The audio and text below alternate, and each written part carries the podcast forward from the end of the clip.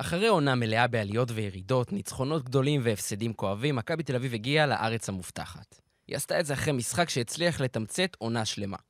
קשה, לפרקים גם לא מרשים, אבל מלא עוצמות מהקהל שהפך את הקבוצה שלו לקבוצה הביתית הכי טובה באירופה.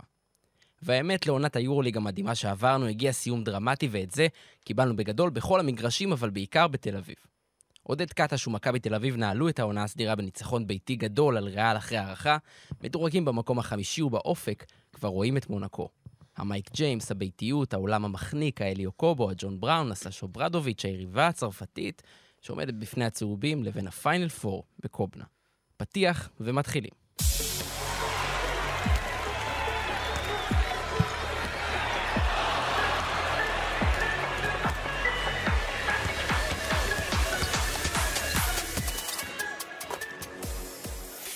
פודקאסט יורוסטי פוד, ברוכים הבאים לפרק, שאנחנו uh, סוגרים את העונה הסדירה של מכבי תל אביב, ואנחנו אוהבים לעשות דברים בגדול, אז הבאנו את עמרי מנהיים, כתב הכדורסל הבכיר uh, בערוץ הספורט, שלום, שלום, בוקר בכל הנוגע למכבי תל אביב, בוקר טוב. בוקר אור, בוקר זה צח. בהחלט בוקר, התכנסנו כן, כאן... לפנות, בשעה- לפנות בוקר טוב. לפנות בוקר. אה, שר שוהם, שלום, שלום. במקומו של אה, עומר לוטם. לא פשוט אה, להיכנס לא לחלל פשוט. הזה. אה, עמית ניר. אהלן, אהלן, שרבי. אז עומר לא נמצא כאן, וברוחו הוא ילווה אותנו כאן, אבל יש לנו פרק מאוד מאוד מיוחד שעוסק בעיקר היום אה, במכבי תל אביב. אנחנו נסכם קצת את ריאל מדריד, נסכם קצת את העונה שעברה על מכבי תל אביב, בעיקר איתך, אה, מנהיים, אנחנו נקבל את האינסייד מתוך חדרי ההלבשה והדברים האלה, ואנחנו ניגע קצת לקראת מונקו, יהיה לנו פרק בהמשך השבוע שבו אנחנו נתעסק בשאר הסדרות. אל תדאגו, אתם תגיעו מוכנים שבוע לפלייאוף הזה. כפול. שבוע. כפול של פודקאסט יורוסטפ פוד וחגיגי. תכל'ס זה. חד הגיע. הזמן, הגיע הזמן. חיכינו, חיכינו לדבר הזה, אבל בכל זאת, מכבי תל אביב עושה פלייאוף, והשנה זה מרגיש יותר אפילו מעצים ממה שזה היה בשנה שעברה. כן, נראה לי ש... שתי שנת שנים שונות לגמרי. כאילו, שנה שעברה היה לך הרבה אבלים, היה לך את הקבוצות הרוסיות שהורחקו, היה לך קבוצה שלא משחקת הכי יפה שאפשר אה, לדמיין, זה הגיע בסופו של דבר עם שישה ניצחונות בסוף בקריסה נגד ריאל מדריד בפלייאוף, אז השנה יש תחושה קצת אחרת. זה בעיקר קשור לאיך שהקבוצה נראית, כי עד כה נראה שכל החזון, כל החזון של קטש מתממש. כן. בכל אחד מהשחקנים. ומעבר ש... לזה שהדברים התחברו, וגם התחברו במשחק האחרון, וזה שהמשחק הזה סידר את היריבה הכי נוחה למכבי, שזה היה מאוד חשוב, כי באמת יש אמונה שאפשר לעשות את זה השנה. אז אה, זה הייתה גם סוג של הצהרת כוונות ככה לפני הפלייאוף, לבוא מול הקבוצה, top שלוש קבוצות אה, הכי טובות באירופה, ובאמת משחק טוב של מכבי, והדבר הכי חשוב מהמשחק הזה, ומה שהיה יפה במשחק הזה מבחינת מכבי, זה שזה לא היה כמו הרבה משחקים לאחרונה, שזה כמעט רק לורנזו ובולדווין, שהם עושים הכל. ראינו פה את כל השחקנים האחרים, ממש את כל הרוטציה של מכבי, כל אחד נכנס ועושה את החלק שלו, אם זה ג'וש ניבו שאנחנו מדברים עליו אה, כבר תקופה אר- ארוכה שהוא בכושר נהדר, אם זה בונזי קולסון שנתן דקות קריטיות בסוף המחצית הראשונה ובתחילת המחצית השנייה, ורומן סורקין שמול ריאל מדריד ומול וולטר טבארס נותן דקות שהוא נראה, נראה כמו השחקן, הוא היה נראה כמו השחקן היותר טוב בערב הזה. אז אני חושב שזה מאוד מעודד, בעיקר כשאנחנו מדברים על זה שהפלייאוף ממש בפתח. אז אני אשלים בקצרה את מה שאמר עמית, שהוא נתן פה את ה name dropping של כל השחקנים, ושכח את השחקן שניצח את המשחק, זה דארן היליארד. שאם יש משהו שאולי מסמל במידה מסוימת את העונה באמת הזויה שעברה על מכבי תל אביב, זה שאת הסל הכי חשוב שלה, קולע השחקן שהוא בפער הכי מאכזב שלה, שבוא נגיד רוב הסיכויים שהוא גם לא יישאר, ו... אה, אבל הוא בא, ולמרות שהוא לא מסתדר בשיטה, ולמרות שאתה רואה איך אין לו ביטחון, לוקח שלושה שהכל נראה נגד מכבי תל אביב, שהמומנטום אצל ריאל, שלורנ... מכולם דווקא לורנזו בראון נפצע, והוא החטיא כמעט את כל הזריקות שלו באותו ערב, בא ושם את השלושה שמנצחת את המשחק ומביאה את מכבי תל אביב, כמו שאמרתם קודם, אה, למשחק מול היריבה שהיא היא לא נוחה, אבל על הנייר, מבין ארבע אפשרויות, היא בהחלט הכי אווירה. כן. צריך להגיד, אנחנו מסתכלים על... אנחנו לא חלילה רוצים לזלזל במונקו, אבל בסופו של דבר, כשמסתכלים על היריבות האחרות שיש להם באיטיות, אפשר להגיד שמונקו היא קבוצה שמכבי יכולה להרגיש גם מבחינת מצ'אפ יותר בנוח נגדה, ואנחנו נגיע לזה בהמשך. אבל בוא נדבר על ריאל מדריד. מנה, אם אתה פגשת את עודד קטש ממש בסוף המשחק, עד כמה הוא נראה לך מרוגש מכל מה שקורה? בגדול קשה קצת לקרוא את עודד קטש, אתה יודע, הבעת פנים שלו, גם כשהוא מתרגש וגם כשהוא שמח, תמיד היא הייתה, היא תמיד כזאת כן. חתומה. אבל לפעמים אתה רואה את זה, ואם יש אה, רגש אחד שקטש קשה לו להסתיר זה כשהוא נבוך. וכשהקהל מעודד אותו, וזה, זה, יש פה עניין, אנחנו בטח נתעכב ונרחיב על קטש עוד מעט, אה, אבל לקהל ביד אליהו ולתחושות ולווייבים שהוא מעביר כלפי הקבוצה או כלפי האנשים שנמצאים בקבוצה, יש משמעות גם בעיני ההנהלה של מכבי תל אביב.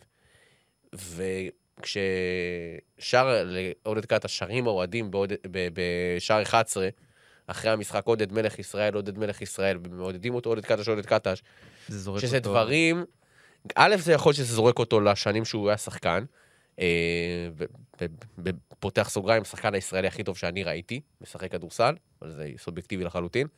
אה, אז כשהקהל מעודד אותו, אתה רואה שזה א', מביך אותו, באמת מביך אותו, הוא...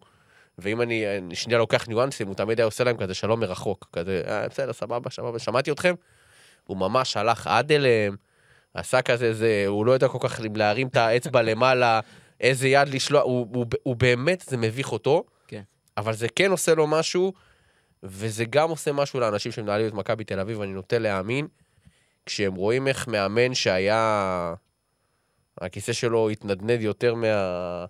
אה, לא יודע, הכיסא הכי רעוע שאתם יכולים למצוא ב, ב, באזור של הבית שלכם, אז לראות אותו, את הטרנספורמציה שהוא עובר גם בעיני הקהל של מכבי תל אביב, אני חושב שזה ריגש אותו גם. אני חושב שהעונה קטש באמת הוכיח מעבר לכל ספק שהוא באמת מאמן יורוליג. כי עד העונה היה איזה מין שאלה מסוימת סביב זה, שתי, גם הקדנציה הקודמת שלו במכבי וגם מה שהיה בפנתנייקוס.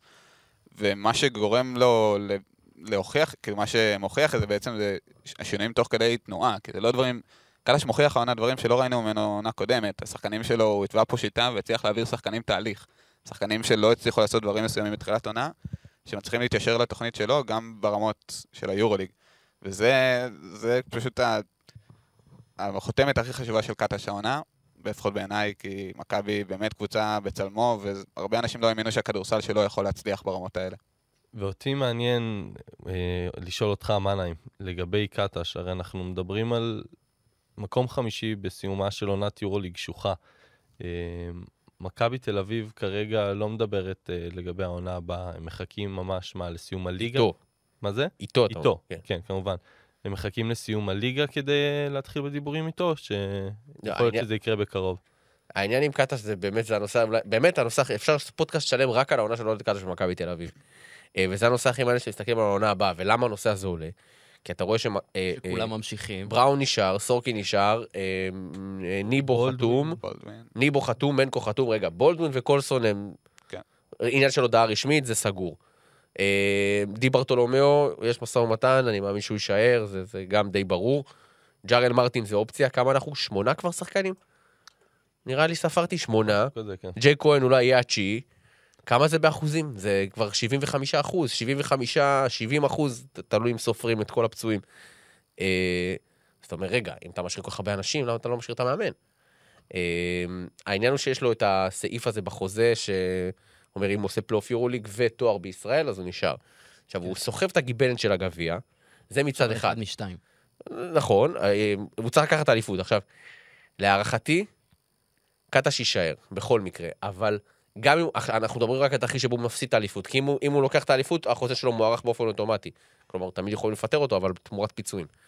אה, אז אם קטש לא ייקח את האליפות, אני עדיין חושב שמה שהוא עשה ביורוליג, יכול להיות שמספיק, או מאמין שיהיה מספיק למכבי תל אביב, על אחת כמה וכמה אם אתה משאיר את כל הסגל, אז מה, אתה מאמן חדש, ומה עשית בזה? פתאום עוד פעם צריכים ללמוד הכל מחדש, זה, כן. זה קצת בעייתי.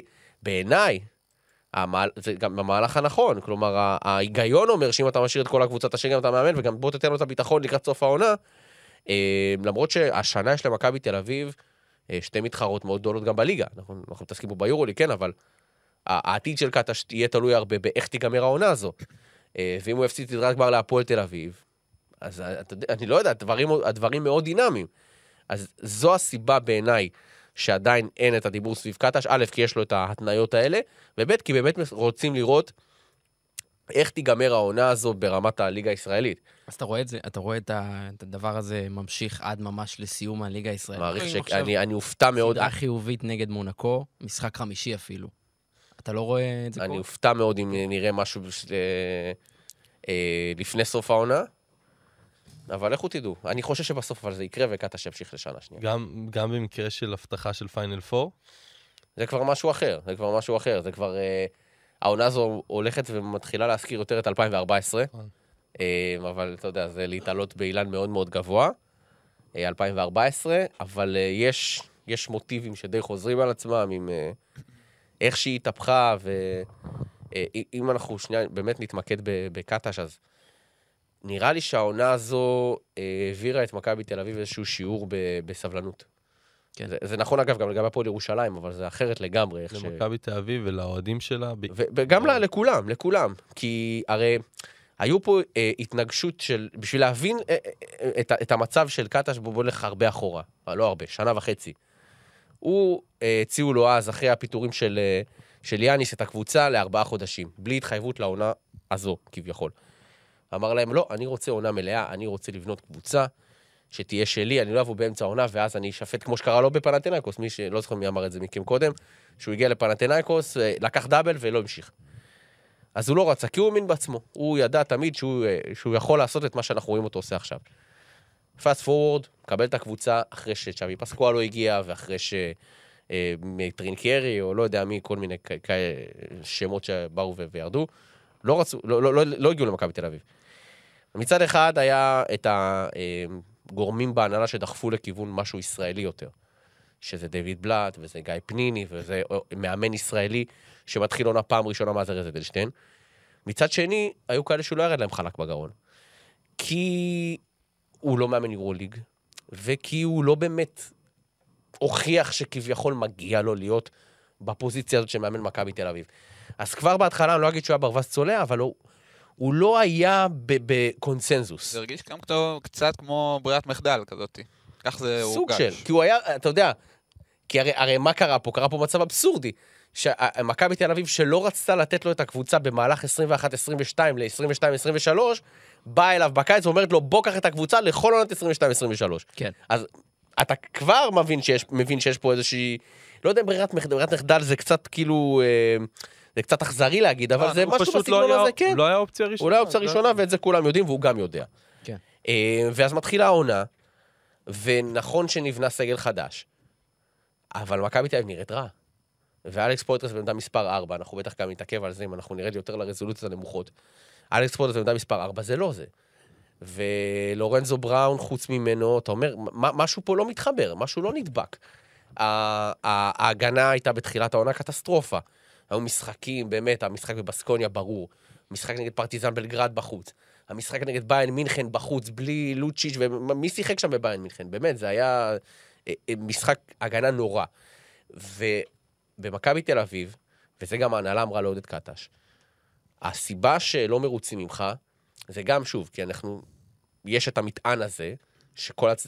אחד מהצדדים הגיע איתו לעונה הזו, אבל יש בעיקר את זה שלא רואים איזשהו גרף שיפור, שלא מצ... שנבנה פה סגל על פניו מאוד מוכשר, שנראה רע. עד קטש כמה זה היה כל קרוב הזמן? מאוד. כן? קטש כל הזמן אמר להם, אני, יש פה תהליך, וכשקטש בא והוא... עכשיו, הרבה פעמים כשיש דיווחים על מעמד מעורער של מאמן, הרבה, הרבה מאמנים קוראים לזה בתקשורת. או לא, הם לא יודעים שזה קורה להם. קטש ידע. קטש דיבר עם ההנהלה, וההנהלה דיברה איתו ואמרה לו למה היא לא מרוצה ממנו. והיה פה איזושהי התנגשות שאולי הייתה בעייתית בתיאום הציפיות. כי קטש גם בא ואמר להנהלה של מכבי תל אביב כל הזמן, אתם בונים קבוצה מאפס ומצפים להצליח ישר, זה לא עובד ככה. זה לא עובד ככה. תראו את הנדולו, שעכשיו אנחנו רואים את פרפורי הגסיסה של הקבוצה המדהימה הזאת שנבנתה אה, לפני, לא יודע, 4-5 שנים. היא התחילה מאיפשהו, אולימפיאקוס של השנה, שהקבוצה הכי טובה ביורוליג, נכון? הטבלה מראה את זה. כן. זה לא שהיא נבנתה פתאום העונה במקרה. זה אותו מאמן, אותו אה, תומאס ווקאפ, אותו וזנקוב, אותו אה, אה, פאל, ויש שם קור של שחקנים, ליבה של שחקנים, שממשיכה שנה שנייה. זה לא מקרי. ואת זה קטש כל הזמן אמר להנהלה, ובגלל זה הייתה פה איזושהי אכזבה הדדית של ההנהלה מקטש, שאומר, הבאנו מאמן, והמאמן הזה לא מצליח. קטש מאוכזב מהם, והיה פה מין גלגל כזה שהתגלגל, וכמה זה היה קרוב, שאלת עומר? מאוד מאוד קרוב. אחרי ההפסד במינכן, זה כבר היה ברמה שהאנשים של מכבי תל אביב מתחילים להרים טלפונים ולבדוק איזה מאמנים פנויים יש. וואלה. שני הפסדים בשבוע האיטלקי הכפול. בדיוק, בחוץ, לא? האיטלקי, עכשיו, היו לו כמה, כמה נקודות כאלה. כן. אולימפיאקוס בבית הייתה אחרי כמה, שלושה הפסדים נראה לי רצופים ביורוליג, ואז פתאום מכבי תל אביב ברבע רביעי מטורף נגד הקבוצה הכי טובה באירופה מנצחת. אה, והשבוע האיטלקי, נכון, פית, אה, לא ניצחה אף משחק חוץ, פתאום בא משחק חוץ במילאנו, שגם מילאנו הייתה הייתה עם קטסטרופה. שמונה הפסדים רצופים. בדיוק, כן. אבל עדיין, עדיין. אה, ואז הוא מפסיד לבולוניה ב- כשסקריולו די עושה לו אה, בית ספר עם ה box and one הזה, שמכבי תל אביב לא מצא לו פתרון, על אה, לורנזו בראון בסוף המשחק. וכל פעם, רגע לפני שזה היה נראה כאילו זה הולך לקרות, ומכבי תל אביב נפרדת מעודד קטש, הוא ניצח איזה משחק. ותכף אני, אני מרגיש שאני מדבר הרבה, אז תרגישו אני- חופשי. נראה לי שכולנו- זה מעניין. כן. רגע. כל פעם רגע לפני שזה זה קרה, קטש ניצל. עכשיו, כשאני אומר את המילה ניצל, יצא לי לדבר גם עם הרבה מאוד אנשים שקשורים בזה, אה, אה, מכבי תל אביב, ואומרים שאחד הדברים שהובילו את קטש להצליח, זה שבאיזשהו שלב הוא אמר, יאללה, אני, אני עושה מה שאני מאמין בו, אני עושה מה שאני חושב. ברמה שאמר לי מישהו שקרוב, הוא התחיל להתנהג כאילו הוא מפוטר. כאילו לא אכפת לו. הוא יעשה מה הוא רוצה, ברגע שהם מחליטים, שיפטרו אותו, די. אין לו, הוא, לא, הוא לא מוכן, אה, אה, הוא לא יכול כבר לשמוע את זה. וקטש, אני חושב שלאורך כל השנים, אנחנו מכירים אותו הרבה מאוד שנים, הרי שהוא היה שחקן, הוא בן אדם כזה, קודם כל הוא מאוד, אה, מאוד בגובה העיניים והכל, אבל הוא לא אחד ש... הוא לא אה, אה, פיני גרשון או ערן זהבי, שכל רעיון איתם זה כותרת. ואז אחרי המשחק מול אפס הנדולו, הוא פתאום בא ואומר משהו שגם פיני לא אמר את זה כמאמן מכבי. או יכול להיות שהוא אמר, אני לא זוכר, אבל... אה, או, או י- בטח לא יאניס, שהוא בא ואומר, אני מקבל את האנרגיה ואת התמיכה שלי מהקהל ומהשחקנים, ולא מההנהלה. ועכשיו, מה שהיה, אה, למה זה כל כך בעיניי היה אה, אמירה דרמטית? כי הוא לא תכנן את זה. הוא לא אמר את זה בתחילת תשובה, בתחילת הרעיון. זה פתאום יצא לו. וברגע שזה פתאום יצא לו, פתאום הוא הציף פני השטח את מה שהוא באמת הרגיש באותה תקופה. הוא באמת הרגיש שמה שמכבי תל אביב עושה לו זה לא הוגן, שהציפייה ממנו אה, אה, לחבר קבוצה ב- ב- ב- בחודש, חודשיים, מוכשרת ככל שתהיה, היא לא הוגנת. עכשיו, אנחנו אובייקטיב... עכשיו, אתה אומר, זה מצב שכל הצדדים צודקים בו, כלומר, ההנהלה רוצה להצליח, המאמן אומר, אני לא יכול להצליח כי הכל פה חדש, צריך זמן להתחבר. כולם פה צודקים מצד אחד, אבל מצד שני, יש... אה, אה, אה, אה, הדרישה של קטש אמר מההנהלה, היא נראית לנו לא הגיונית. והיום, אם אנחנו לוקחים את כל הסיפור הזה עוד צד קדימה, אנחנו אומרים, וואלה, בן אדם צדק. איפה הגיעה נקודת המפנה של מכבי תל אביב, אתם חושבים בעונה הזו של קטש? שאלה קשה. אני חושב שבאופן כללי, מהרגע שבראון ובולדווין סיימו את הפציעות של כל אחד מהם, זה, זה, זה גם רואים את זה לפי הטיימליין, כאילו רואים ששם זה התחיל אה, להשתנות. מעניין, עד אז היו לנו עוד סימני שאלה לגבי החיבור שלהם. הי- היו, אבל, אה, אבל די מהר זה התפוגג ברגע כן. שהם רצו ביחד, וגם ראינו את ניבו פתאום... אה, ההתקדמות של ניבו העונה זה גם משהו שצריך לדבר עליו, כי אנחנו רואים אותו פתאום, גם ב short roll, גם פתאום מקבל כאילו כדורים ב pick and roll, מסיים תוך כדי כדרור לסל. הרבה שחקנים עשו פה התקדמות משמעותית, והרוב קרה אחרי שבאמת בולדווין ובראון חזרו משתי הפציעות שלהם, שלהם וזה זה באמת שנה ראשונה של, של הקבוצה הזאת ושנה ראשונה של קטש, ולכן זה כל כך, זה מטורף, זה פשוט מטורף לסיים מקום חמישי מבחינת מכבי תל אביב, לסיים מקום חמישי בעונה כזאתי, כי זאת עונת הצלחה, עונה סדירה, פעם ראשונה שמגיעים ל-20 ניצחונות, העונה הסדירה הכי טובה בהיסטוריה של המועדון, וזאת קבוצה שרצה באמת שנה, שנה אחת, ואנחנו זוכרים את הנקודות שדיברנו עליהן גם עכשיו, מאוד לא מובן מאליו. עמית? לדעתי, זה לא הנקודה שבה הדברים התהפכו, אבל נקודה שבה אנחנו מסתכלים על מכבי כמו שאנחנו מסתכלים עליה עכשיו, זה באמת היה המשחק ההוא מול מונקו, בחוץ, שבו מכבי תל אביב כבר, היא הרגישה שהיא באזור הפלייאוף, אבל היה חסר לה עוד את הכמה ניצחונות לבוא בתקופה טובה. ואחרי משחק צמוד שם, אם אתם זוכרים, מונקו ברבע האחרון אה, התפוצצה על מכבי, וזה נגמר לא נעים, נגמר שם 20 אה, הפרש 20 נגמר. הפרש. ואז זה היה הרגע שבו מכבי אה, הבינה שהיא מגיעה הביתה, עכשיו למשחק מול פנרבכצ'ה, משחק לא פשוט מול מי שעשויה להיות יריבה ישירה על המקום. אה, ולפני גם עוד, אה, זה היה שבוע כפול הרי, גם נכון? רגע, אני היה רק... נדולו? לפני המשחק הזה, סליחה שאני קוטע אותך, פנרבכט שלא הייתה בשום צורה יריבה ישירה של מכבי תל אביב, זה היה כן. פנרבכט היו ב-17. בקרב על מקום ארבע, ומכבי הייתה מקום עשירי לדעתי במשחק, כן. לפני המשחק הזה. זה היה... זה היה לפני פשוט שבוע טורקי כפול, אם נכון? זה היה, כן, היה כן. שבוע טורקי כפול, גם אה, הנדולו, ואז גם היה לה בסקוניה. היה פה רצף שהיה מאוד מכריע, קבוצות שנמצאות איפשהו באזור של, של מתחרות על הפלייאוף. אני חושב ששוב, זה בא, גורם גדול לזה, זה באמת החיבור הזה של לורנזו ובולדווין, שסוף סוף ראינו אותם ביחד כמו שצריך. אה, זה מתי שהקליק, היה קליק וזה התחיל להתחבר. ושוב, גם שאר השחקנים שהתחילו להתעלות, ובסופו של דבר, ברגע שהם קיבלו את הסטירה הזו במונקו, הרגיש לי שהם הבינו שהם הם חייבים, לה- עכשיו זה הזמן להרים את הרמה, כי אם לא הרימו עכשיו, הם יסתבכו והם לא יהיו בסופו של דבר בפלייאוף, וזה היה הרגע לדעתי שהדברים ממש, היה את השינוי האחרון. מה עוד קרה במשחק נגד פנר, אתה זוכר? מישהו זוכר? עזוב שפתחו בקטסטרופה מכבי תל אביב, ב... כן. ג'יי כהן פתח בחמישייה. הוא הוציא את בריימו מהרוטציה. ולדעתי, אתה יודע, אומרים שצדיקים מלאכתם נעשית בידי אחרים, אז זה- זה רפרנס, האמת, לא כל כך טוב, אז... אבל מהרגע שמכבי תל אביב, שוב, פציעות זה חרא, פציעות זה דבר נורא, אבל פויטרס נפצע, והולינס נפצע, ואז אדמס נפצע, ואז בריימו, שהגיע בשביל למלא את החלל של הולינס, הבינו שזה לא זה, באמת סולימן בריימו לפני שנתיים, שלוש, כנראה שחקן יורו לגיטימי, העונה פחות. ברגע שהתקצרה הרוטציה, קטש אומר, אוקיי, זו התשיעייה שלי, פה מכבי תל אביב התחילה לרוץ. ופויטרס, שיש מצב שהוא אפילו יחזור, אה, אני מעריך שאנחנו לא נראה אותו שוב בעמדה מספר 4. ואחד הדברים שגרמו למכבי תל אביב לשחק כמו ששחקת עכשיו, זה שנוצרה גם היררכיה בתוך הסגל, גם כל אחד יודע בדיוק מה הוא צריך לעשות. אם אתם זוכרים, גם בונזי קולסון, שהוא אחד המצטיינים של מכבי תל אביב בעונה הזו, איך הוא נראה במשחקי הכנה, הוא היה מאוד מהוסס בלזרוק שלשות.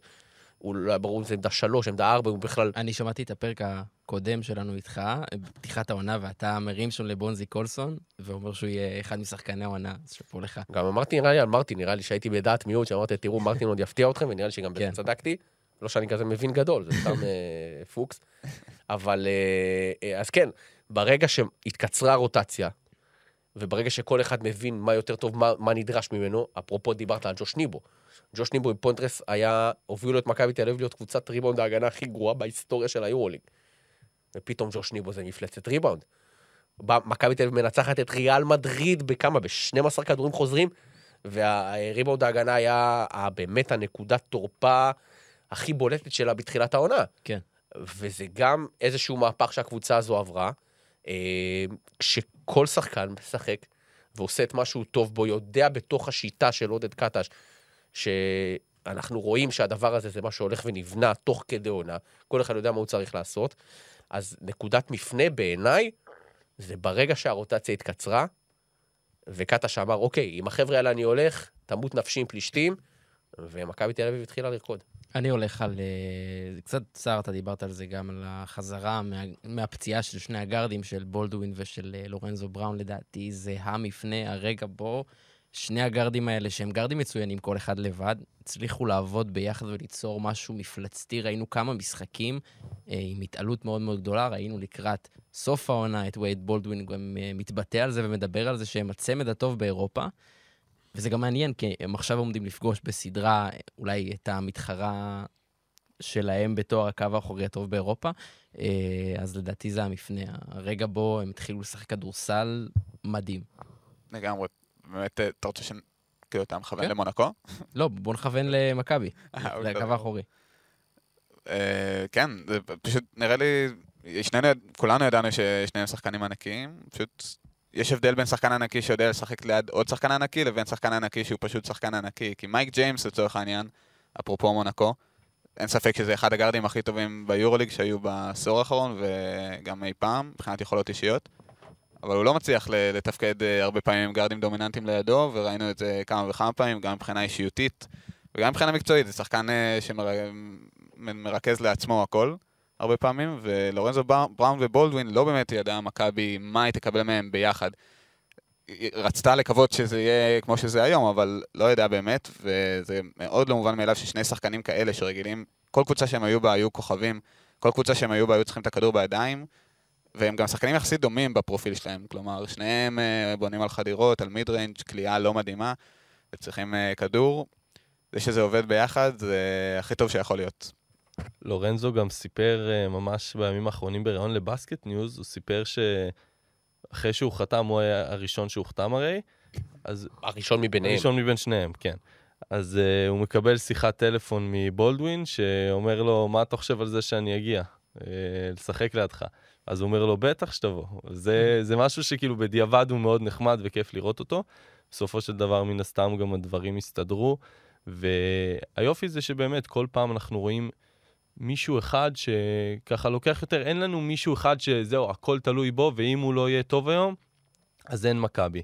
ראינו בתקופה האחרונה את בולדווין לוקח על עצמו יותר, אבל למשל במשחק האחרון מול ריאל, בולדווין היה במשחק התקפי רע מאוד, למרות שהוא המשיך ברצף האסיסטים שלו, אה, וזה שהוא מפעיל את השחקנים לידו, דיברנו על זה הרבה, שזה אחד הדברים הכי חשובים שיש. אבל מי שלקח על עצמו יותר במשחק הזה ספציפית ועשה את הנקודות וסיים בסוף גם uh, עם 22 נקודות, זה היה לורנזו בראון. ואני חושב שהיופי בצמד הזה, זה שבאמת כל פעם מישהו אחר יכול לקחת בצורה אחרת, הם שניהם מסוגלים לעשות באמת המון דברים על המגרש, בין אם זה היכולת האישית שלהם לייצר לעצמם נקודות, או בין אם זה היכולת לייצר לחברים שלידם ולהפעיל את ג'וש ניבו, שזה משהו שלורנזו מההתחלה ראינו שיודע לעשות, ולדעתי גם אחד השיפורים אצל ניבו זה היה ברגע שראינו גם את בולדווין יודע לעשות את זה יותר טוב, וזה משהו שהוא פיתח עם העונה. אני מסכים איתך, אני חושב שאת ההתאמה לדו הזה, ההתאמה יותר מורכבת נדרשה מבולדווין. כי זה ברור שה alpha, ה alpha male, ה alpha dog זה בראון. בטח אחרי מה שהוא עשה בקיץ, ובטח בסגנון המשחק שהוא היותר point guard מביניהם. ובולדווין הרי בבסקוניה, הוא היה השחקן המרכזי בעונה שעברה. אגב, נתן פה הצגה בהיכל שהם כן. הפסידו. אמ, אז ברגע שבולדווין ובראון למדו, כמו שאתם אומרים, לחלק את זה אחד עם השני, אז באמת אה, מכבי תל אביב הפכה לקבוצה יותר טובה, ואני רוצה בכלל להסתכל על זה במקרו. למכבי תל אביב לא היה קו אחורי כל כך טוב, אני חושב, אף פעם. באמת, וצריך פה לתת קרדיט גם לקטש, אבל גם, ל... גם לאבי אבן, גם לניקולה וויצ'יץ', שעוד היה מעורב בבניית הקבוצה הזו, פחות, יהיה. פחות מעורב בבניית הקבוצה הבאה, כי הוא עוזב, גם על זה אגב אפשר להרחיב לא מעט, mm-hmm. על כל הסיפור הזה, אה, ודייוויד בלאט והכל, אבל מכבי תל אביב פשוט הבינה שאי אפשר להצליח בלי גארדים טובים. ואם אנחנו מסתכלים שנים אחורה, זה היה את ווילבקין, ותמיד לידו סוג של הימור. אם זה קריס ג'ונס, אם זה קינן אבנס, אם זה אפילו נייט וולטרס, שהוא הוא בסדר, הוא לא רכז top יורוליג, אני לא חושב שהוא רכז top יורוליג, כלומר, אה, אחלה, בסדר, שחקן סביר, לא יותר מזה. אה, ופייר ג'קסון לפני כן, ומי היה לפני אז... אה, נוריס קול ביחד עם... כן, שוב, שחקנים שהם... פה הם הביאו שני, שני תותחים, ואגב, במחיר מצחיק, בין מיליון דולר ל... ל שני מיליון דולר ביחד לעונה, כן. זה מחיר הזוי. כלומר, לורנזו בראון לדעתי הכפיל את הערך שלו ב... ביורו בסקט. כלומר, כן. כשמכבי תל אביב החתימו אותו, ידע שהם החתימו שחקן טוב, הוא היה נהדר שנה שעברה בקזאן, אבל לא ככה. לא חשבו שזה... תקנו אותי אם אני טועה, הוא משחק את העונה הכי טובה שלו ביורו ליג בפער עצום. זה מה שמטורף, כי זה שני שחקנים שכבר היו מאוד מוכרחים לפני זה, ומתפוצצים העונה הרבה יותר ממה שיכולו אפילו לשער, אני מניח. אז זה לזכותה של מכבי תל אביב. עוד לזכותה של מכבי תל אביב, זה שאם אנחנו הולכים אחורה ל... בוא נגיד, לגארד הכי טוב לפני אה, החבר'ה האלה זה טייריס רייס בעיניי. מכבי לא צריכה לשמור עליו. וזה עניין כספי, היה איזשהו, הוא הלך לחימקי. כן. לא, הוא לא הלך לברצלון לריאל, הוא הלך לחימקי, זה היה רק כסף. אז אה, מכבי תל אביב מבינה מה יש לה ביד בקיץ הזה, וזה גם מהלכים אה, באמת גדולים. להשאיר גם אותו וגם אותו, אה, כשהם מבינים ש... ה... שמשהו טוב נבנה פה, ושהקבוצה הזאת צריכה להמשיך לרוץ, כבר לפני, בראון כמה זמן עבר? חודשיים עבר מאז שהוא האריך את החוזה שלו? ההשוואה של לורנזו בראון תפסה את כולנו קצת. זה, זה היה באוויר, אגב, אני יכול להגיד שבמכבי תל אביב אפילו הופתעו מזה. כן. כלומר, אם, אם אה, ניכנס רגע לעומק של העניין הזה, הגיע לפה הסוכן שלו, אה, ברח לי השם שלו, אה, אנדרו בוריסון יכול להיות, אבל אם אני טועה, סליחה. אגב, הגיע במשחק נגד אלבה, המנחוס הזה נפצע, אחרי, אחרי שתי דקות. אבל העניין עם בראון זה, כשהוא חתם בקיץ, היה את הסעיף יציאה. אה, מיליון דולר לקבוצות ספרדיות. נמוך מאוד. מה זה נמוך? מחיר, אמנם הוא כבר ב-32, בקיץ זה ב-33, אין דיאט, זה לא... זה, זה היום, בכדורסל של היום, 33 זה, זה, זה גיל סטנדרטי לגמרי, אנחנו רואים שחקני NBA היום בגיל 38, ראיתי איזה נתון של לברון בגיל 38, מספרים יותר טובים מגיל 28. לברון שוב, זה זה לברון, נכון, אבל, אבל זה, זה דברים שהם לא קורים. הכוונה 33 זה גיל יחסית כן. אה, כן. אה, סבבה, וגם לשלם מיליון דולר זה, זה בסדר גמור, ומכבי תל אביב לא רצתה לאבד שחקן כזה, עד שהצ- עד שהצליחה להביא כזה גארד, אה, איך תאבד אותו? מגיע הסוכן שלו לכאן, ויושבים, מכבי תל אביב אומרת לו, אנחנו רוצים אותו, למרות שהוא, כמו שאמרתי, 32, רוצים אותו בחוזה ארוך טווח, רוצים אותו franchise player, זה שחקן שעד שהבאנו אותו, אנחנו רוצים אותו פה, ניתן לו גם שכר יותר גבוה, מיליון דולר וחצי בעונה. מניחים את ההצעה על השולחן, כשכל ברקע יש גם התעניינות מריאל מדריד, ואותו סעיף יציאה, אפילו בספרד כבר היו דיווחים שלורנזו בראון חתם בריאל מדריד. עכשיו, כמו שהיה עם לארקין, אגב, בעונה שלפני. כן, וזה, שצריך. התקשורת, בספרד כנראה לא, לא, לא מדייקת, ל, ל, כן.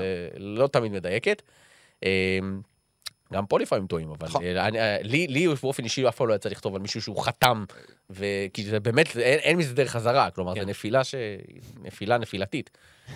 אה, הנה, גם גולסון, לפי מה שאני יודע, כבר חתם על החוזה, חתם, אני לא אגיד שהוא חתם, כי אני מחכה שמכבי תל אביב תודיע על זה רשמית. כן. כל עוד אני לא אמרתי שהוא חתם, אז מבחינתי אני, אוקיי. הוא סיכם, וזה זה, זה יצא עניין של, אה, עניין, של, אה, עניין של זמן. נחזור לבראון. יושב הסוכן שלו פה עם אבי אבן, עם ההנהלה, עוזב את ישראל בלי שהוא אומר למכבי תל אביב, אוקיי, אנחנו נשארים. חושבים על זה. להפך, במכבי תל אביב קיבלו איזה שהם וייבים של... זה לא, זה, הוא לא הולך להישאר פה. הוא לא רוצה להישאר פה. כלומר, מה זה לא רוצה? יש לו הצעה בריאל מדריד, ביותר כסף אפילו, אה, ולא מקבלים איזשהו סימן. הסוכן עוזב את הארץ, במקביל אותם ידיעות מספרד. ואז, באמת, כרעם ביום בהיר, אה, וכשמכבי תל אביב בדיוק כבר מתחילה לעשות את המגעים עם בולדווין, ובאותם ימים, אה, מכבי תל אה, מכבי תל אביב לא רצתה להפוך את כל הסיפור של בראון לפומבי, בטח לא את את הסכומים, כדי שלא יבוא בולדווין ויגיד, רגע, אם הוא מקבל איקס, למה אני מקבל איקס פחות משהו? בסוף יצא שהם בערך על אותם חוזים סגרו. אה, שזה, לא יודע איך מסתכלים על זה, לא יודע מי הרוויח פה, מי הפסיד. כן. אה, אבל באותה תקופה לא רצו. ואז פתאום הגיע בראון, אומר, אני לוקח את ההצעה שלכם. הם היו בשוק במכבי תל אביב, בהלם. כי הם היו בטוחים שהוא הולך לעזוב. כלומר, שהרי יש לו את כל הסיבות לעזוב לריאל מדריד. על פניו, מדריד זו עיר לא פחות טובה מתל אביב, עם כל אהבתי לתל אביב, ויש לי אהבה גדולה מאוד לעיר הזו. ריאל מדריד זו קבוצה לא פחות טובה ממכבי תל אביב, יכולה לשלם לא פחות כסף, הוא לא נחשב זר בספרד בגלל המעמד שלו שם, אה, יש לו את האזרחות. אז מכבי תל אביב הייתה ממש ממש בהלם, אה, וברגע שזה קרה, זה נתן איזשהו סטמפה, וזה גם היה, לא אגיד, ש, לא אגיד שזה השפיע על העונה, כי אגב, באותו הם הפסידו לדעתי לכוכב האדום. כן, היה את הרשימה אה, כן, המפורסמת. וזה גם מה שמפתיע, שהוא נתן את האישור ואת החתימה בעצם במצב שמכבי לא הייתה קרובה להבטיח פלייאוף. היא הייתה אפילו במצב של, אם אתה שואל אותי, רוב הסיכויים שלא. כלומר, בסיטואציה ההיא זה היה כזה נראה אז... זה היה לפני ה... כל הפריצה הזו. עכשיו, כשקוראים אה, כל החוזים עם אה, קולסטון ועם בולדווין, זה כבר שמכבי תל אביב, אתה מבין שיש פה משהו. בראם זה היה הראשון, אגב, הראשון היה סורקין, אם אני לא טועה, נכון? כן. לדעתי כן. לדעתי סורקין, גם עליו אפשר לדבר, אה, אם תרצו. אה, אבל בראון זה היה סיפור וזה מהלך מבחינת ניהולית של מכבי תל אביב, מהטובים שהיא עשתה, ואני, וכולל גם את ווילבקין שהיה לו הארכת חוזה, שזה גם, אבל בניגוד לווילבקין, לידו אף פעם לא היה מישהו שיוביל את מכבי תל אביב. תמיד היה, כמו שאמרתי, איזשהו הימור, לפעמים הצליח, לפעמים פחות. פה יש לך שני חבר'ה שאמורים להוביל את מכבי תל אביב גם בעונה הבאה, ואפילו גם, על פי החוזים שלהם, גם עד סוף עונת 24-25. כן, אבל קודם כל יש להם את העונה הנוכחית ואת הסדרה נגד מונקו, ועכשיו בואו נדבר על מונקו. איך במכבי תל אביב מגיבים לדבר הזה, למפגש עם הקבוצה הזו? אגב, תוך כדי המשחק התעדכנו, אני מניח, מה כן. קורה ב... מה היה שזה היה מה- מאוד... היה לא, גם שמעו, ראו ב- על הקהל. מה- היה ערב. משעשע. קודם כל, חשוב לאנשים במכבי תל אביב להדגיש, החגיגה שהייתה בסוף, זה לא כי הם קיבלו את מונקו. כן. כן, זה לא, זה, זה נראה כמו, זה שלא, אנשים לא יחשבו שזה כמו אז היש ויסטה קלר- קרקוב של אה, בית"ר ירושלים, או- זה לא, או- זה לא זה.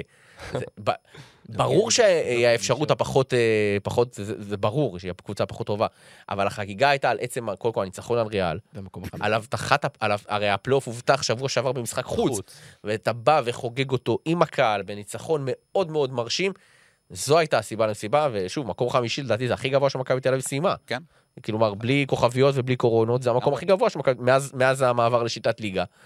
לא אה, לא היה הרבה... לא, מה, זה מ-2017, אני חושב, כן, נכון? כן, 2016, לא היה הרבה עונות שהם העונה הראשונה, ו- כן. חמישי זה הכי גבוה. כן. כן. ואז אז פה הייתה החגיגה, במכבי תל אביב לא רוצים שזה יתפרש כאילו, וואו, אנחנו פייבוריטים מול מונקו, זה ממש לא ככה. כן, אבל צריך להגיד, נגיד, הם מאוד לא רצו לפגוש את ריאל מדריד. כמובן גם את אולימפיאקוס, אבל ה matchup של מכבי תל אביב נגד ריאל מדריד הוא הרבה פחות טוב מנגד... כן, נראה לי שבאופן כללי ספרדיות, אתה אף- פעם לא רוצה לשחק נגד ספרדיות, לא משנה מה, ולא משנה גם באיזה, אנחנו זוכרים מה היה שנה שעברה כשקיבלו אה, את ריאל מדריד המרוסקת וריסקה אותם בחזרה. אז מונקו זה באמת כאילו האופציה הקצת יותר אה, סימפטית, הייתי אומר, אבל צריך גם להגיד, מונקו זאת קבוצה אדירה, אדירה. אם בתחילת עונה היינו אומרים שמכבי תהיה בסדרה נגד מונקו, היינו אומרים כאילו, אין מה. אז עכשיו... בכלל היה שהימר עליהם כזוכה. אז עכשיו זה קצת שונה, כי המומנטומים ואיך שמכבי נראית בכללי, אבל מונקו עם ביתיות, עם שחקנים כמו מייק ג'יימס וג'ורדן לויד ואוקובו ודונטה הול, ולא חסר, העומק שם הוא מטורף. אז זאת סדרה קשה מאוד. וחבר שלך. וצ'ימה, אה, צ'י- צ'ימה כרגע פצוע, אבל אה, אני עושה רושם מהסטורי שלו באינסטגרם שהוא מתכנן לחזור אה, אגב, לסדרה. נגד מכבי הוא היה לא רע בכלל, הוא היה במס- כן. אחד השחקנים הטובים של מונקו. נכון. לגמרי. אני חושב שבסך הכל יש הרבה קווי דמיון בין מכבי למונקו. שוב, מבחינת כמות הכישרון שיש בקבוצה, מבחינת החלק החזק שיש לשתי הקבוצות, שזה כמובן הקו האחורי. אה, אם זה שתי קבוצות שמאמינות קודם כל במשחק התקפה לפני הגנה, אה, רואים את זה גם על המספרים. הסתכלתי גם קצת על, הסתכלתי על המספרים העונתיים, גם של מכבי, גם של מונקו, ניסיתי לעשות קצת השוואות. שתי קבוצות שכלו בדיוק אותו, אותו מספר נקודות בממוצע המשחק, וספגו הבדל כמעט. של 0.3, משהו כזה. כן. 0.7. ממש דומות בהרבה דברים. אמ, איזה נקודה מעניינת, למשל מונקו היא קבוצת ההגנה נגד שלשות הכי גרועה במפעל. גם מספר, היא סופגת הכי הרבה שלשות וגם קולים מולה באחוזים הכי טובים. והיא קולעת באחוזים הכי גרועים. נכון, יפה. מכבי, אני באתי להשוות את השנייה עם מכבי, מכבי לעומת זאת, קבוצה, אחת הקבוצות השלשות הגרועות במפעל. אז לדעתי זה קטע שיכול להיות אה, נקודת מפתח. אם מי תצליח לקחת, בעצם לצאת מה, מההרגלים שלה, האם מונקו תצליח לקחת את מכבי למקום של מכבי שהוא פחות טוב, או שמכבי תצליח ללכת לאיפה שמונקו פחות טובה ולקלוע באחוזים יותר טובים, כי מונקו קבוצה ששומרת פחות טוב על השלוש. אמ, איזה עוד דברים? למשל, הגנת הצבע, כמובן. אנחנו אומרים שמונקו גרועה באחוזים לשלוש, אמרת, הקבוצה כן. הכי גרועה באחוזים לשלוש, באחוזים לשתיים היא הכי טובה במפעל. זו קבוצה שטובה מאוד בצבע, וזה אומר שלהגנה בצבע של שתי הקבוצות תהיה משמעות מאוד מאוד גדולה במצ'אפ הזה. אמ, אם זה דון תיאול מצד אחד, שהוא כמו, הוא וג'וש ניבו שחקנים ש... מי הסנטרים הכי אתלטים שני ביורוליג, אני לא חושב שתמצאו. אתלטים, שני קפיצים, שני, שניים שיודעים לשמור על הטבעות, שמסוגלים גם לצאת החוצה, מחוץ לצבע ולשמור באחד על אחד אחרי חילופים. אמ, אז שוב, אני חושב שאמרנו, עמדות 1-2 זה העמדות הכי מוכשרות והכי טובות שיש לקבוצות, ואולי שני הקווים האחוריים הכי טובים ביבשת. אבל מה שיעשה את ההבדל בסדרה הזאת, זה מה יהיה בעמדה 3 והלאה. אם זה קולסון מול דיאלו, אם זה ניבו מול דון תיאול ומוצ'יונס אה, סורקין, ג'רל מרטין, שאנחנו נצטרך לראות אם הוא מצליח להביא את התקופה הטובה שלו גם למשחקי ההכרעה. אה, שלדעתי שם, למכבי, לפחות מבחינה התקפית, אנחנו יודעים שיש למכבי איזשהו יתרון בגלל שג'ון בראון הוא לא שחקן אה, התקפה טוב, אבל זה הולך להיות מצ'אפ לדעתי מאוד מעניין בעמדה מספר 4 בין ההגנה של ג'ון בראון לג'רל מרטין מנגד, או ג'יי כהן אם הוא יצליח לתת את הדקות הטובות. אני חושב שיש פה הרבה נקודות מאוד מאוד מעניינות לקראת המצ'אפ. בוא, הרמת לי, בוא נדבר על המספר 4 של מכבי תל אביב, כי זה באמת סיפור, אה, באמת סיפור יוצא דופן. כאילו אם הייתי, אם מישהו היה אומר בתחילת העונה שמכבי תל אביב תגיע לפלייאוף במקום חמישי, כשג'יי כהן שחקן חמישייה, אני לא חושב ש... לא רק אנחנו, כלומר, מה-. כולם היו אומרים, מה? על מה? כאילו, מה? ממש. מה?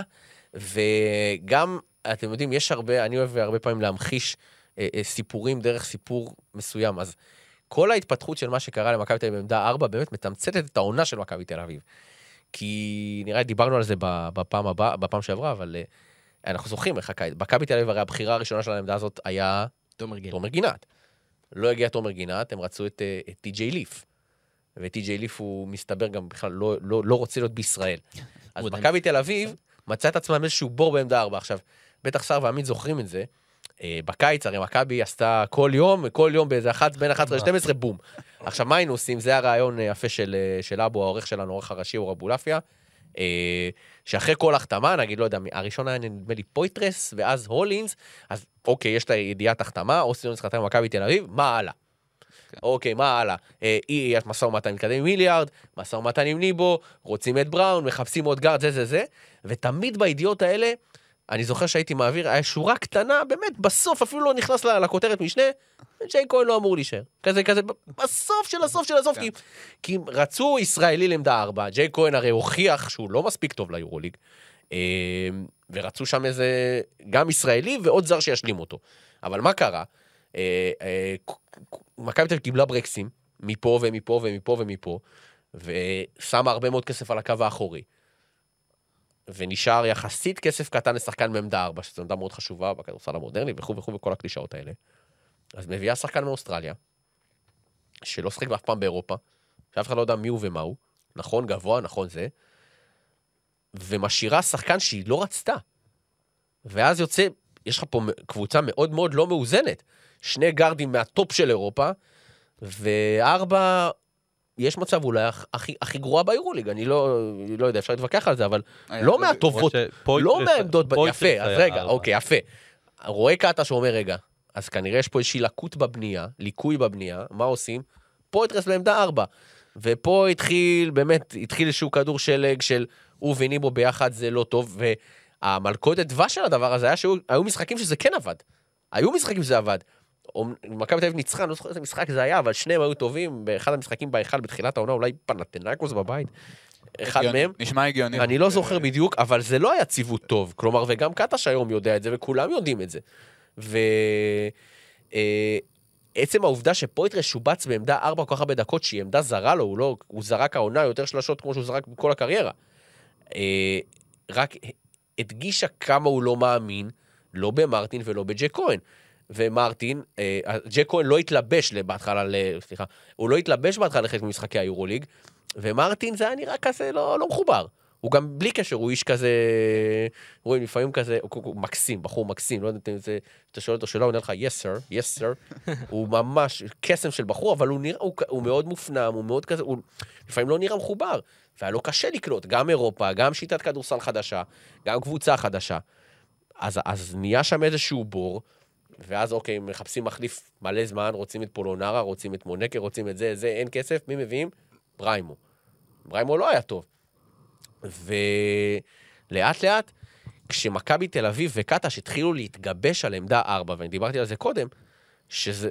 אף אחד לא חשב שככה תיראה העונה של מכבי תל אביב בתוך העמדה הזו.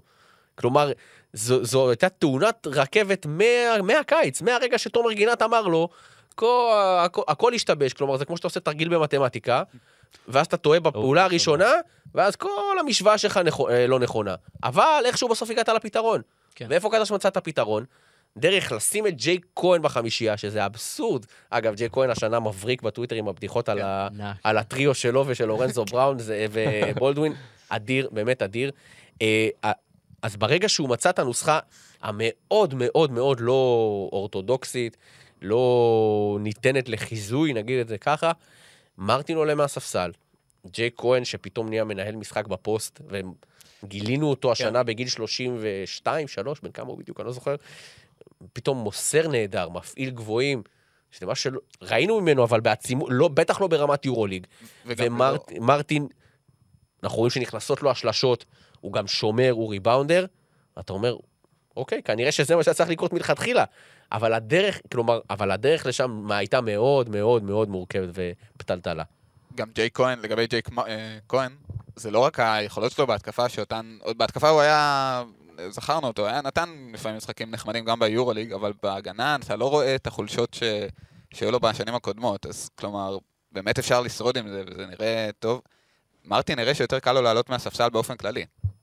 כלומר, נכון. אה, הוא- זה- גם הוא צריך לדעתי פחות שחקנים. הוא שחקן הרי שצריך גם את הכדור ביד, ולדעתי יותר נוח לו עם השחקני ספסל לעלות מאשר שהוא בחמישייה, ואז יש את לורנזו ובולדווין שהכדור כל הזמן אצלם, ואם לא אצלם כן. אז אצל קולסון. ומה עם מרטין לגבי העונה הבאה? אה, כאילו- מרטין, זה צריך, צריך להבין, מרטין גם היה התנדנד. הוא לא היה בטוח. אנחנו מגיעים לסוף העונה שמכבי תל אביב לא שחררה אף אחד. כן, אבל אולינס היה כבר עם הרגל שלו הייתה מחוץ לדלת. הוא נפצע, אבל נפצע ואז... מרטין גם היו איתו הרבה, זה, היליארד כמובן, אפשר לדבר, אפשר לדבר גם על היליארד תכף אם תרצו, יש אה, הרבה סיפורים סביבו. אמ, אבל מרטין, שזה היה נראה כאילו העונה שלו לא הולכת לשום מקום, וכאילו זה, הוא לא, אולי לא מתאים ליורוליג, או... גם איתו הסבלנות השתלמה, כמו עם קטש, כמו עם הרבה שחקנים בקבוצה הזאת, כמו עם הקבוצה הזאת בכלל. אה, יש עליו אופציה, להערכתי, אה, מכבי תל אביב לא ממהרת איתה, כי האופציה היא רק שלה. בניגוד למה ש... למה נגיד מיהרו עם בולדווין? כי לבולדווין הייתה את אותו, הייתה, היה אותו סעיף יציאה בקיץ הזה. וכל המטרה של הערכות החוזים האלה היה לבטל את סעיפי היציאה, כי כשאתה מחתים שחקן אה, הרבה פעמים, אתה אומר, אוקיי, בואו ניקח סעיף יציאה אם זה לא יסתדר. כן. אז אה, בראון בוטל, בולדווין בוטל, קולסון גם היה לו, הייתה אופציה דו צדדית לבטל את האופציה הזאת, שלא במקרה יברח. אז אה, לגבי מרטין אין את זה, ובגלל זה איתו לוקחים יחסית את הזמן, אבל אני...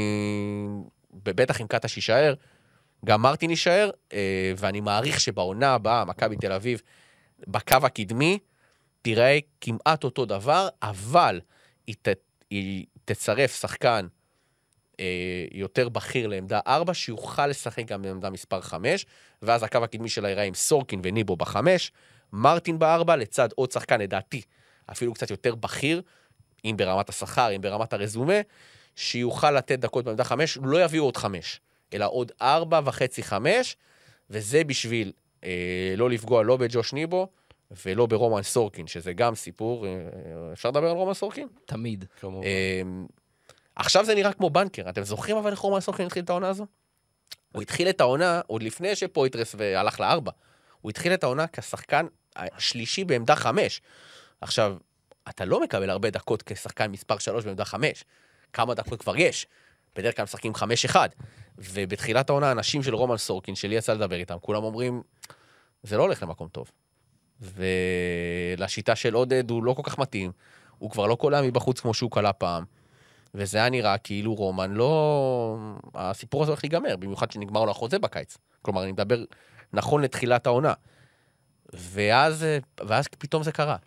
אה, דיברת על נקודת מפנה, מה שקרה במשחק נגד, נגד, נגד, נגד מונקו, שהוא עולה מהספסל, שמע, זה היה משחק קטסטרופה. היה שם תוצאה 42-23, אני זוכר את הרגע הזה, תוצאה מעליבה. זו תוצאה שאתה אחרי 17 דקות מעליב לראות, להסתכל על תוצאות. ואז רומן סורקין עולה מהספסל, מייצרים שם איזשהו מומנטום, יורדים במינוס 10 או מינוס 11 למחצית, מכבי תל אביב מנצחת, עושה מהפך באמת יפה, אה, וזה מהפך שדי על שם רומן סורקין.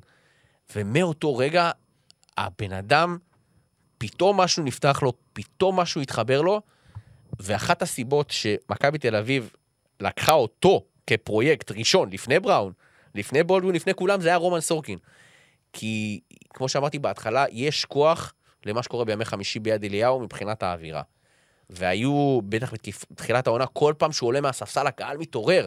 תזכרו, זו אותה אה, אה, אה, תקופה שמכבי תל אביב הייתה לא טובה. האמון בקטש היה מאוד מאוד קטן, לא יודע אם נכנסתם באותן לרשתות החברתיות, כולם חתכו לו את הצורה. כן. אז הנקודת אור מהבודדות שהיו במכבי תל אביב בתחילת העונה, בטח כישראלים, זה רומן סורקין, שבא ולוקח ריבאונד התקפה, ועושה סלים על השחקנים, על השומרים הכי טובים ביורוליג. וברגע שמכבי תל אביב מבינה שוואלה, נגמר לו החוזה, יש פה שחקן, ואחרי שמכבי תל אביב חטפה כמה פצצות בשוק הישראלי, תומר גינת הזכרנו, מה עם יובל זוסמן? שהוא בשר מבשרה, שרצה לעזוב אותה, מי שמע על דבר כזה? והוא לא עזב אותה ל-NBA כמו דני אבדיה, שזה בסדר. עזוב אותה לקבוצות יורוליג שהיא חוג. כן. באמת. ותמיר בלאט, וימדר, זה שחקנים שבכלל לא, לא חשבו לבוא למכבי תל אביב. כלומר, זה בכלל לא היה ברדיוס. כן. אז מכבי תל אביב אומרת, רגע, יכול להיות שאנחנו נאבד עוד שחקן שיהיה לו ביקוש, עוד שחקן שהקהל, כלומר, כמה מכות אפשר לחטוף. כן. אז מבחינת מכבי תל אביב זה היה קודם כל בוא נטפל בסוגיית רומן סורקין, וזה היה משא ומתן קשה. רומן הוא לא, הוא אולי נראה, הוא לא פראייר בכלל. והוא הבין שהוא בא מעמדת כוח למכבי תל אביב למשא ומתן הזה, הוא גם הולך לקבל שכר מאוד גבוה, כמעט 400, 375 אלף דולר בעונה, נטו, זה יפה מאוד לשחקן ישראלי. אה, בטח שהוא בסך הכל שנה שנייה במכבי תל אביב. ואיך שהתפתחה העונה, זה, זה יפה לראות את ההתקדמות שהוא עשה. גם ברמת הכדורסל, מספרים והכל, אבל גם תודעתית. רומן סורקין יתחיל את העונה הבאה כשחקן יורוליג לגיטימי לחלוטין, אולי כשחקן הכדורסל הישראלי הכי טוב לשחק באירופה. הוא לא התחיל את העונה הזו ככזה. והוא שחקן, קודם כל, הוא שחקן יורליג לגיטימי בכל דבר, אבל אני חושב שחשוב להגיד את זה. את המקום הזה הוא קיבל ואת הצ'אנסים האלו הוא קיבל, הרבה גם בזכות הפציעה של פויטרס. אני חושב שזה פינה לו מקום, וזה חשוב לציין, כי אני לא יודע מה היה קורה היום. לדעתי, אפשר להגיד על הפציעה הזו שזה אפילו קצת למ- למזלו וגם למזלה של מכבי, כי אם היום פויטרס עדיין משחק, כאילו מתחילת העונה, אני לא בטוח שסורקין באותה סיטואציה, ואני לא בטוח שהוא עם חוזה חדש. פויטרס. אגב, חוזר מהפציעה נגד מונקו, אתה רואה אותו מקבל? זה מאוד מאוד תלוי באיך הוא ייראה באימונים. אתה יודע, כששחקן אה, חמישה חודשים לא שיחק, נכון שהוא חוזר לאימונים מלאים, אבל עד שהוא לכוש- לכושר משחק, לא אני גם לא כל כך רואה אותו נכון, משחק הרבה העונה. נכון, כן. בליגה איפה הוא ישחק? אולי השבוע, אבל זהו, עוד מעט מתחיל, נשאר לו למכבי תל אביב עוד שלושה משחקים, כן. אחד מהם זה דרבי על מקום ראשון, אין, אין סיכוי קשה שהוא להאמין ישחק. שהוא יראה דקות. אה, פלייאוף, אתה רושם חמישה זרים לסדרה, אני לא רואה את מכבי תל אביב רושם, אני לא רואה את קטש עושה שינוי בחמישייה שלו, שזה ברור לכולם מי, מי החמישייה. אולי קצת ביורוליג, אבל איפה, אה, זה קצת- הימור, אתה לא לוקח ב... ואתה לא יודע כמה כשיר הוא יהיה. ועושה טוב. את זה. בואו נחזור למונקו, אנחנו קצת התפזרנו ממנה, אה, ואני רוצה לשאול אתכם על החוץ. זאת אומרת, מכבי תל אביב, קבוצת בית נפלאה, ואנחנו יודעים שאת מה שהיא צריכה לעשות בבית, היא כנראה תרצה להאמין שהיא תעשה. אבל בחוץ, מונקו הפסידה עונה רק לפרטיזן, ריאל ברצלונה ופנרבכצ'ה. אתם רואים אותה? בבית, כאילו? בבית, סליחה, כן, בחוץ של מכבי. כן. אה, בבית אה, של מונקו אתם רואים את מכבי מנצחת? כן, תשמע, זה, זה עדיין לא, זה לא אולם מפחיד בשום, אה, בשום צורה. אין שם אווירה ביתית, אנחנו יודעים איך זה נראה משחקים במונקו. זה קצת אה, קונצרטים, קצת, קצת כפיים, ו, וקבוצה טובה מאוד שמשחקת שם, שזה הקושי האמיתי שרגילה למקום ולא עושה נסיעות, ונוח לה הרבה יותר. אבל מבחינת האולם עצמו, האווירה שיש שם, זאת אווירה די ידידותית, צריך להגיד את זה. כן, לא, מסכים, זה פשוט אה, אולם שהוא הוא פחות הבעיה. הקבוצה זה באמת יותר הבעיה, אבל עדיין, ברגע שיש את התמיכה של הקהל, אה, זה משנה וזה משמעותי, למרות שאני די בטוח, אולי אתה כבר יודע כמה אוהדי מכבי צפויים לטוס, כמה כמה בכלל מקומות, יכולים, לא, זה כמה עולם זהו, מאוד כי זה עולם קטן. לא ברור, אבל. יבואו כמה מאות. יבואו בטוח. כמה שייתנו להם יבואו. זה כן, גם כן, עולם יש, קטן, וגם אה, צריך להגיד. שביורוליג אין שום תקנות, נכון, לגבי קהל חוץ, הם לא חייבים לעשות משהו. לא, זה לא. שיש בליגה שיש לך עשרה אחוז ל- כן. לקבוצות חוץ. אתה רואה, אגב, נורא חבל. לא, כי תשמע, איך תעשה תקנה הם- הם קבוצה שמכרה את כל המנויים שלה, כמו מכבי תל אביב, כמו פרטיזן, כמו אה, ז'לגיריס, אתה לא יכול להגיד לה, רגע, אה, עצרו, אל תמכרו, תשמרו אה, עשרה אחוז מתחילת העולם לאוהדים של בסקוניה. כן. אז אה, לא עושים את זה, כי יודעים שזה לא, לא פחות ריאלי. בפלייאוף אני מעריך שגם מונקו תביא יותר אוהדים, אז מן הסתם היא, אתה יודע, היא לא תרצה למכור יותר מדי כרטיסים לקהל שלה, אבל אני, אני באמת שאני לא, לא יודע להגיד, בטח לא בשלב הזה, אבל האוהדים של מכבי תל אביב כבר ב... כשמכבי מגיעה לאירועים האלה, האוהדים שלה, אתם מכירים את האוהדים, ואם מכבי תל אביב תהיה בפיינל פור ב- בקובנה, אני מעריך שהיא גם תביא את הכי הרבה אוהדים, אפילו אם אולימפיאקוס תהיה, כי כי ככה זה בדרך כלל. אגב, מכבי, הסדרה של מכבי מצטלבת עם אולימפיאקוס, ככה. זה יכול להיות שם. יש שם, אה, חצי אם- גמר. אם. וכאשר, אז כן, יש שם שני, אה, שתי חומות אה, צהובה ואדומה. דיברנו על מונקו, לא דיברנו על מייק ג'יימס. מייק ג'יימס זה באמת עניין, כי אנחנו רואים שהמשבר שלו לא בדיוק עוצר. אמנם המשחק האחרון נגד אנדולו, אי אפשר ללמוד ממנו שום דבר. כאילו, ראו שהם באים לשם, אה, לא, לא היה אכפת להם באמת. אבל אה, מייק ג'יימס מגיע לסדרה הזאת באמת באחד ה... אחת התקופות הכי גרועות שלו בקריירה, הלכה למעשה. אמנם הוא התפוצץ נגד ביירן, אבל אה, שוב, לא... כן. העניינים שלנו חורקים, אה, ובקבוצה כמו מונקו, ש-14.4% מהמהלכים שלה הם בידודים, זה הכי גבוה בשמינייה וכנראה הכי גבוה גם בליגה, לא בדקתי את כל השאר, אז זה משמעותי, כי מייק ג'יימס משחק הרבה עם הכדור, שני אוקובו ולויד גם כן, אז יש הרבה משקל על הטיפול במייק ג'יימס, ו... ומכבי פשוט תצטרך לנצל את הגודל שלה בקו האחורי, כי זה גודל שאין להרבה יריבות אחרות של מונקו. לא יודע, כשאתה, אם אתה עכשיו אה, מסתכל על זה אובייקטיבית מהצד, אם אני שואל אותך מי אתה רוצה בסדרה בצד שלך, את מייק ג'יימס או לורנזו בראון, אני רוצה את לורנזו. זה די ברור, אני חושב, לא? כאילו, עם כל הכבוד למייק ג'יימס, הוא, הוא, הוא שחקן מצוין, אני לא חושב שמישהו יכול לחלוק על זה, אבל זה לא...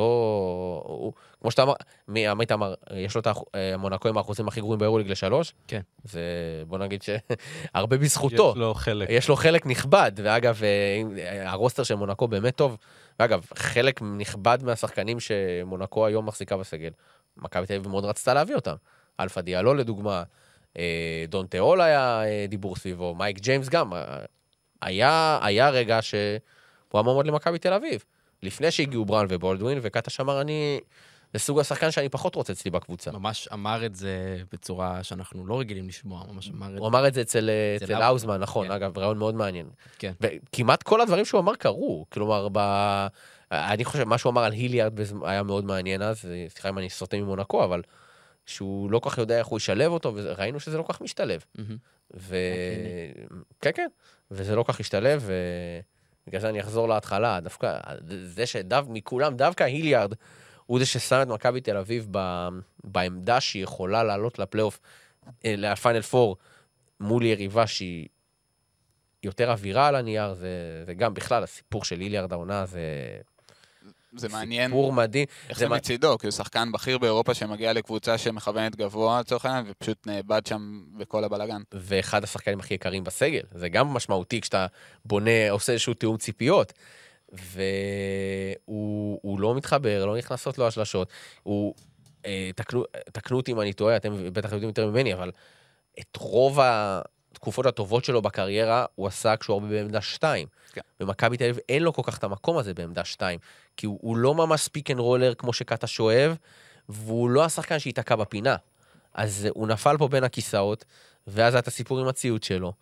אמ, ואחד המשברים, עוד אחד מהמשברים, אפילו שהיו בין קטש למכבי תל אביב, שזה מוסגר כאיזשהו ריב בינו, בין קטש לבין היליארד אישית. קטש לא אהב את זה. לא, לא קיבל את הגב של ה... הוא כן קיבל כי היליארד הושע, מהמם. אבל זה הוצג, או לפחות זה נראה כאילו יש פה קלאש בין היליארד לבין המאמן. כן. וקטש חשב שמה שצריך להיות, זה שהמועדון יבוא ויגיד, זה לא בסדר ששחקן מדבר ככה על מאמן. זה היה עוד נדבך בתוך כל ה... אתם יודעים, היחסים תסכול. המאוד מאוד מורכבים האלה אה, בין קטש למכבי תל אביב, שבמקרה הזה היה גם היליארד. שאגב, ההנהלה מאוד מאוד לא אהבה לראות את זה ששחקן כמו היליארד, שמשלמים לו, לא יודע, 80 אלף דולר נקי בחודש, לא, לא, לא, זה לא מביא את עצמו לידי ביטוי. וזו אחריות של מאמן. אז שוב, היו פה הרבה מאוד קלאשים. אגב, הזכרתי כאן גם עוד איזה משהו אה, על סורקין. לדעתי זה היה סורקין, שכאילו, זה לא מוסגר כאילו קטש חלק מההחתמות האלה. אפילו הייתה איזושהי הודעה רשמית, אני חושב שזה היה על סורקין, אני מקווה שאני זוכר נכון, שלא היה ציטוט שלו אפילו בהודעה הרשמית, ואז כמה שעות אחרי זה מכבי תל אביב הוציאה, אה, הנה עודד מתייחס ל... לרומן סורקין. אז אה, היו פה, היו הרבה מאוד משברים שמכבי תל אביב צלחה על הפרקט, ובתוך ה... המועדון, יחסים של מאמן, אה, הנהלה, חלק מהשחקנים, כמו שראינו עם היליארד, אה, ואם אני אחזור רגע, אסגור את הסיפור של היליארד, אז אה, אה, זה ממש, אה, הסל הזה הוא כל כך, כל כך רב משמעות מבחינת להציג את איך שהתפתחה העונה שלו ושל מכבי תל אביב. אני לא רואה אותו נשאר במכבי תל אביב בעונה הבאה, אלא אם פתאום הוא ייתן פה איזה פלייאוף פיינל פור טייריס רייסי כזה. כן. אה, ולדעתי מכבי תל אביב ת, ת, ת, ת, תביא איזשהו שחקן קצת יותר מתאים לעמדה הזו, עוד מישהו לעמדה ארבע וחצי, כמו שאמרתי קודם. וזה יהיה הסגל שלה בעונה הבאה, אולי עוד איזה ישראלי אחד-שתיים. טוב, חברים, מאני טיים. איך מכבי תל אביב תסיים את הסדרה הזאת נגד מונקו? אה, הגענו, וואה, הימורים? עכשיו מהמרים? לא ניתן, אה, טוב, אה, שאלה קשה. כן, אני את רגע. מנהיים. יאללה, מה נעים? מה אני אומר? כן. אה, וואי, אני באמת, אני לא יודע, אני לא, אני אגיד לכם מה, שנה שעברה, אה, כשמכבי תל אביב באו נגד ריאל, עם המומנטום וזה, הייתה לי תחושה שמכבי הולכים לתת פייט והתרסקתי על האף, כי זה היה ממש, היה קל ליפול בזה. כן, כי סדרה לא תחרותית. אז בגלל ה... הטעות הזו של שנה שעברה, אני קצת יותר זהיר, אם כי זו סיטואציה אחרת לגמרי, זה מרגיש לי כמו 50-50 לחלוטין. אה, סוויפ לא יהיה פה, אני מאמין. נראה לי, נראה לי, נראה לי, נראה לי, אה, שיהיה 3-1 למכבי תל אביב. אני רואה את מכבי מפסידה במשחק חמישי. גם אני, מונקו בחמש. אז כן. אני מהמר עמית והולך זה מפתיע. אבל מכבי בחמישי, זה דבר שלא קורה בדרך כלל שקבוצת... אה, זה, אבל בגלל קצת חוסר ניסיון של מונקו, וזה... אני, האמת, אני- אני, במשחק ארבע, אני בחתונה של בת דודה שלי. אז אני- אתה לא רוצה אני- להגיע אני למצב בחרדות, אני אני לא יודע מה אני עושה. וואי, זה, כן. משחק בית, כן, בעיה. משחק בית, וממש בעיה קשה. יש ממנה שתשים מקרן. אז אני, לא, אני, אני קונה מכבי תל אביב בחמישה, שלא, שלא יהיה שורה תחתונה במשחק ארבע. כלומר, אני... אני אתה אני- מוכר את אני- הכרטיס שלך? שנפצה. אני, אני, אני כבר לא נכנס בכרטיס. אני- חברים, יש לנו גם חובות יש לי פריבילגיה. אה, שנייה, אבל גם מונקו צריך להגיד, פלייאוף קודם, הגיע למשחק חמישי. נגד אחרי אולימפיאקוס. סדרה מטורפת מול אולימפיאקוס. וואו. סדרה מעולה. זה מונקו אה, שונה. נכון, זה היה בחוץ אז, והיא לא הייתה רחוקה מלקחת... את נכנסה לרבע האחרון ביתרון. ארבע. כן, כן. אז אז אה, הולך להיות מעניין. ועכשיו החובות שלנו. אז החובות רגע, שלנו שנייה, זה קודם כל, הפנטזי אה, או ה- בואו נכריז על זה בצורה רשמית, שעומר לוטם ניצח את תחרות הניחושים של פודקאסט יורוסטפ פוד. ובצדק. ובצדק, חבל שהוא לא כאן כדי לחגוג את הזכייה, ולכן הצ'ק ילך לעומרי מנהיים שישמור עליו, אה, לעומר לוטם. כיאה, אה, ראוי אומר, האמת. כן, ראוי איש. הכדורסל הבכיר פה. ראוי. ויש לנו גם את, אה, אתם זוכרים בתחילת העונה שעשינו פנטזי, ומדי פעם גם התקנו עליו עד שהתרסקנו בצורה אה, לחלוטין, אה, אה, התקנו. כן. כן, נתקענו, אבל רגע, השתדלנו. מי הפאנליסט? אתה- אתה ניצחת, אני נכון? ניצחתי את השני, כן. אני בכמה הפרש? 30 מקומות בליגה, 30 ומשהו. ומצאת את עומר וסער? לא, כאילו, לא חיפשתי, אבל נראה לי. סער לפני עומר, אבל לא? כן, לפני עומר.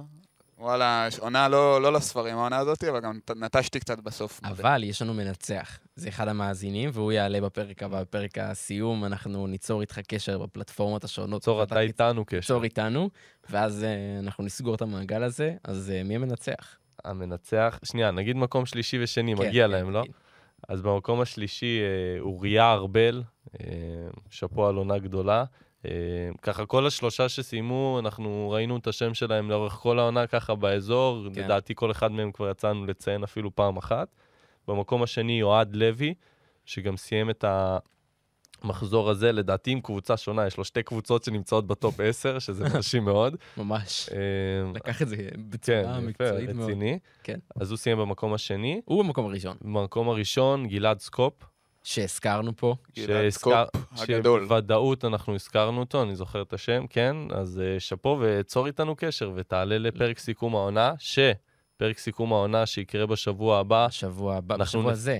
לא, אה, בשבוע בשבוע הבא, הבא. פרק סיכום העונה, אנחנו נפרסם uh, ברשתות סקרים כמו שעשינו בחצי, באמצע העונה, ככה של שחקנים מצטיינים, uh, קבוצות מצטיינות, מאכזבים, אז אה, תהיו חדים ברשתות. תהיו חדים, ואם ככה אנחנו נסיים. תודה רבה לכם. תודה רבה לך, עמרי מנהיים. תודה לכם, חברים. הנעמת לנו מאוד את הזמן וסיפרת הרבה דברים מעניינים. סער שוהם, תודה רבה לך. תודה רבה. תודה רבה לך, עמית ניר. תודה לשרבי. נודה, נודה לערד. נודה לערד ירושלמי על העריכה. למרות שהביא אותנו פה בשעה שערורייתית. שעה מאוד מוקדמת. שערורייתית. לא נספר לצ... ל- לצופים, כן. למאזינים. אבל אתם יכולים, אם אתם עדיין במוד של להאזין לפודקאסטים, אז תאזינו לפודקאסט אה, שהיה פה לפנינו, פודקאסט מדברים לאומית, ויש עוד אה, פודקאסטים נפלאים מבית ערוץ הספורט, speak and רול, רדיו אזורי. רדיו אזורי, אבל ספיק רול אני רוצה להרחיב עם דרור הופמן ועם נטע כהן ועם ג'ובה, אז תאזינו לפרק הזה ולכל שאר הפודקאסטים הנפלאים של ערוץ הספורט.